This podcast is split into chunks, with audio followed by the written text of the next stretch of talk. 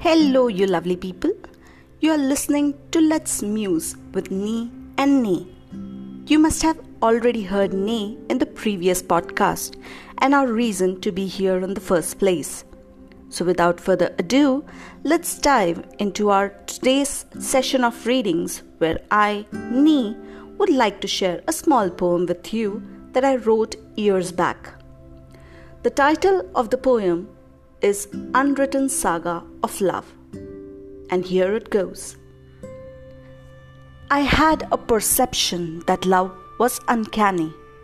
I was in a delusion that somehow it will hurt me. But time flew and I got dazzled by love, jumped off the cliff thinking it won't hurt. I fought the death and came back to life, but alas, my heart could not survive. I was in pain, pleading love to reappear. But love went undercover, afraid to show up. Years went by, and I grew prime and strong. I forgave love for everything that was long gone.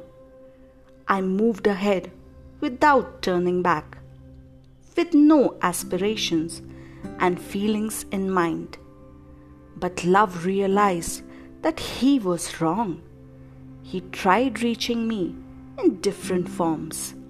Now I wonder if I should make that move to open up again with nothing to lose. Let me stop with a beautiful quote that I found online written by Dr. Seuss about love and lost. Don't cry because it's over. Smile because it happened. A thought to ponder, right? So here's me signing off for today. Until next time. Till then, stay safe and keep your creative juices flowing. Bye bye.